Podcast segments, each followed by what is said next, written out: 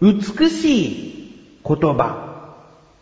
このコーナーは独自の感覚で美しいなと思う言葉を選んでお話ししていくコーナーです。えー、久しぶりにこのコーナーをやってみたいと思います。うん。結構前はね、あのたまにこうやっていたんですけれども、しばらくやってなかったですね。えー、でもね、これをやるきっかけというのがですね、なんと、メールが届きまして、早速ご紹介いたします。なだらかネーム、レントさん。ありがとうございます。えー、本文、はじめまして、レントと言います。はい、ありがとうございます。もうね、しばらくやっていなかったんで、まさかメールなんかいただけると思っていなかったんですよ。ね。では早速、お読みしたいと思います。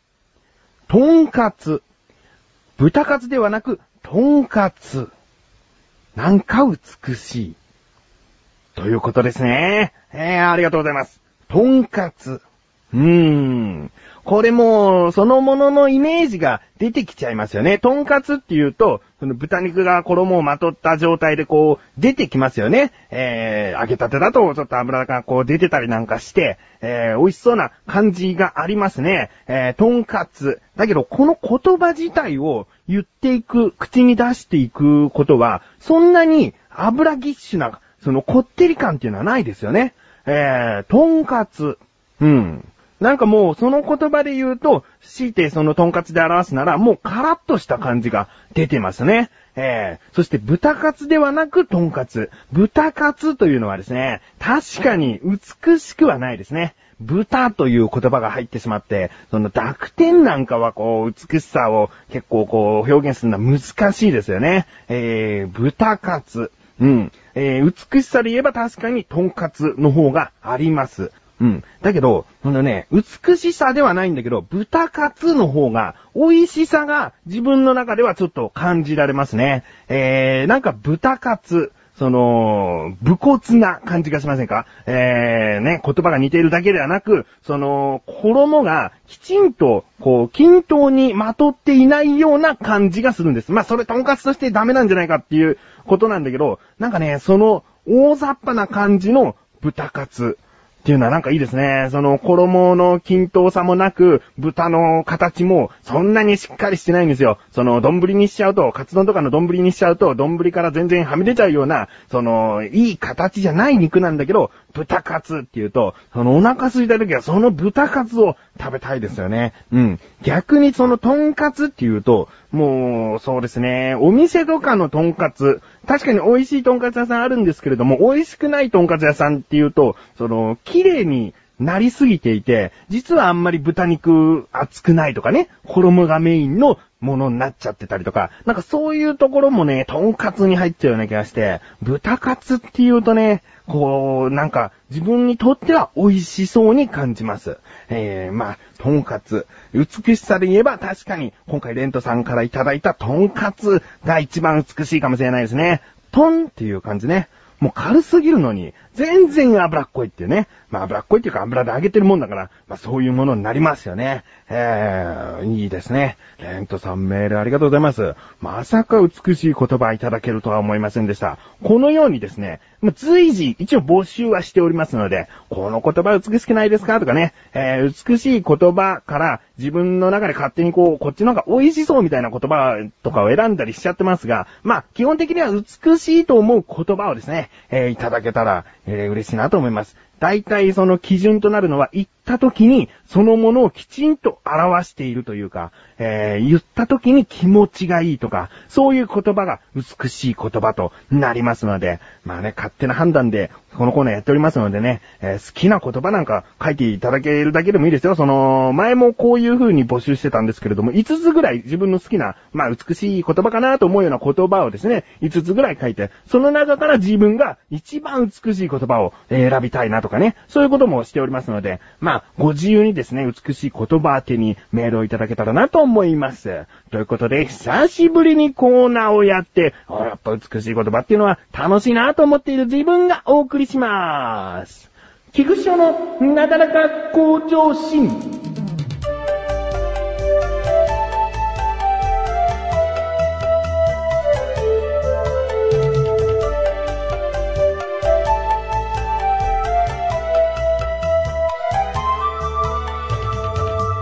えー、不思議なことにとんかつの話をしていると、口の中から唾液がたくさん出てきますね。えー、今の時間、収録している時間では、そんなもの食べてはいけないような時間なんですけれども、えー、頭から切り離していきましょう。あの、この前ですね、え、まあ、簡単に言うと、オフ会というものに行ってきました。え、オフ会というのは、うん、オフの状態ですね。うんと、オンライン、ネットワーク上のオンラインではなくオフラインの状態で会うことをオフ会ですね。えー、まあ、こういったネットラジオとかを聞いてらっしゃる方だったらもうオフ会という言葉浸透しているのかなとは思うんですけれども、えー、自分が今回オフ会でお会いしたのは、仙台から来られた方なんですね。うん。その方はネットワーク上でいろいろな活動をしている方なんですけれども、その中に、えー、音声番組を配信しているという一面もありまして、で、その音声番組は自分は聞いていて、で、その方もですね、自分の番組を聞いていてという状態で、まあ、せっかく今回東京に仕事の用事でその方が来られるというんで、もうこれはお会いするしかないでしょうと思って行ってきました。うん。まあ、オフ会という言葉を聞いて、その、普段あまりインターネットとかを使っていないような方だと、どうなんですかね？その、内向的なイメージってあるんですかね？うん。まあでもね、自分もそういうオフ会って聞くと、その、なんか、暗い感じ、イメージは最初ありました。えー、その、お会いしている方々の中では暗い空気ではないんですけれども、その、旗から見たときに、何あの集まりっていう空気が、ちょっと抵抗あるな、みたいな感じだったんですけれども、まあ、今回行った以外にも自分は、あの、こういったネットラジオとか配信してから結構いろいろなところに顔を出してはいるので、えー、初めてではないんですけれども、やっぱりね、オフ会はオフ会で楽しいもんですね。えー、あの、本当に、今までそういった音声番組をお互い聞き合っているというのもあって、初めて会う感じじゃないんですよ。うん。ネットでそのチャットだけをして出会うっていう状態でもないんですよね。えー、声を聞いているし、で、声を聞いている同士が会うんだと、じゃあ電話している者同士が会うのと同じなのかっていうと、またそうではなくて、その声を聞いているとき、今の自分もそうですけれども、一人喋りとか、えー、普段仲のいい友達とかと喋っているような音声を聞いた上でお会いするので、なんかもうすでに、その、その人だけに見せる一面以外も、もうさらけ出している状態でお会いするわけですよ。だから、こう、もうぐっと親近感が湧いて、最初から話が盛り上がれるんですね。えー、なので、この音声番組なんかをやっていてお会いするのは、その、特別な感じですね。えー、あまり経験できないような感覚じゃないかなと思います。うん。でね、まあ、あのー、オフ会に行ってきて、それはそれは、たくさんいろいろな話をしたんですけれども、あの、一番お話ししたいことが、えー、このなだらか向上心含め、横断歩道に関連するサイト、他にも小田カルチャーという番組がありますし、横断歩道の生放送とか、そういった番組だけをお聞きになってくださっている方とかもいると思うんですけれども、その横断歩道というサイト、そして、えー、楽しいトーク、クッチレサーラジオですね、えー、この二つの番組が入っているアスレチック放送局、そのすべてのオフ会を今年の2011年の夏にしたいなと思っているんですよ。うん。えー、8月の中旬予定でございます。えー、詳しい日時などはまた改めてお知らせしたいなとは思うんですけれども、とにかく今年の夏、オフ会をしたいなと思っております。楽しみです。小高的文化発信ということでね、まあ、文化を発信して、まあ、そんなにまだ立てないんで文化っていうのも、まあ、正直、成り行きでついちゃった名前っていうのも正直あるんですけれども、まあ、それなりに文化っぽいことを言っていく。ということで、そんな小高祐介がお送りする小高菊池の小高カルチャーは2週に1度の水曜日更新です。さようならさあ、コーナーに参りましょう。自力80%。このコーナーでは日常にある様々な疑問や質問に対して自分で調べ自分で解決していくコーナーでもあり、リスナーの方からのご相談やお悩み解決していくというコーナーです。今回もメールが届いております。ありがとうございます。なだらかんネーム、ライムスカッシュさん。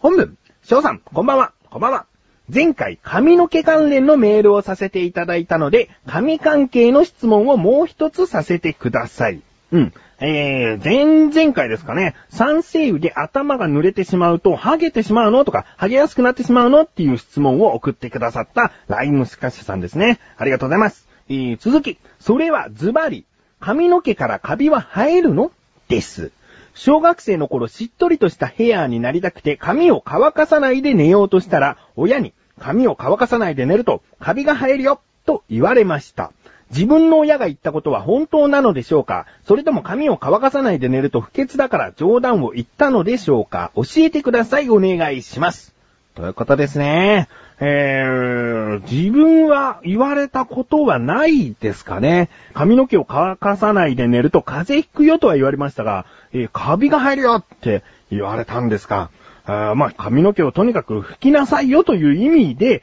えー、カビが生えるよという言葉を使ったのか、まあ、それとも本当にカビが生えるのかというところですね。えー、ということで今回の疑問です。髪の毛を乾かさないで寝ると、カビって生えるの？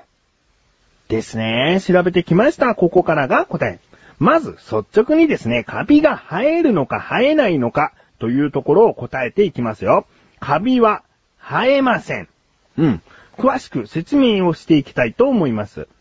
えー、頭皮にはですね、常に皮膚常在菌という菌がいるんですね。えー、それはもうどの人にも絶対にあるものなんですけれども、その皮膚常在菌というものはですね、頭皮の新陳代謝を高めて適度な皮脂量を保つためにある菌なんですね。うん。なので頭皮にはむしろ大切なものなんですけれども、その皮膚常在菌の一種にカビの仲間であるマラセチアフルフルというですね、えー、なんか変わった名前のものがあるんですけれども、このマラセチアフルフルがですね、フケの増加と関係があるそうです。うん。で、このマラセチアフルフルは、皮脂が多いと繁殖をし、新陳代謝を通常以上の速さで活発にさせてしまいます。うん。なので、えー、このマラセチアフルフルというものが多いと、その結果的にフケが大量に発生することになるんですね。うん。そしてこれはあの皮脂が多いと繁殖をするということなんですけれども、その濡れたままの髪でもし一晩寝てしまったりするとですね、えー、雑菌が基本的に増えてしまうので、その菌の一種のマラセチアフルフルというものも増えてしまうのではないかということなんですね。うん。なので、フケが多くなるかもしれませんということですね。えー、そして他にも、その濡れた髪のままでいると、その毛と毛というのが、こうくっついたままになりますので、そのまま髪の毛同士が傷つけ合ってしまうんですね。なので結果的に髪の毛が痛むということです。うん。だから、ドライヤーとかでよく髪を乾かした方が良さそうですね。で、まあ、このドライヤーで髪を乾かすと言っても、完全に乾かすのも髪を傷めてしまう原因になるそうですよ。えー、だいたい80%から90%水分を飛ばした状態というのがベストみたいです。うん。まあ、今回はこういった感じでいかがでしょうか。とにかくですね、ライムスカシさん、髪の毛からカビは生えませんが、毛が多くなるかもしれないし、髪の毛を傷めてしまうかもしれませんよと。なので、えー、基本的にはやっぱり髪の毛はよく拭いた方がいいということですね。うん。えー、メール、ありがとうございます。こういった感じで日常にある様々な疑問や質問の方をお待ちしております。投稿本よりなだらか向上心を選択してどしどしとご投稿ください。以上、自力80%でした。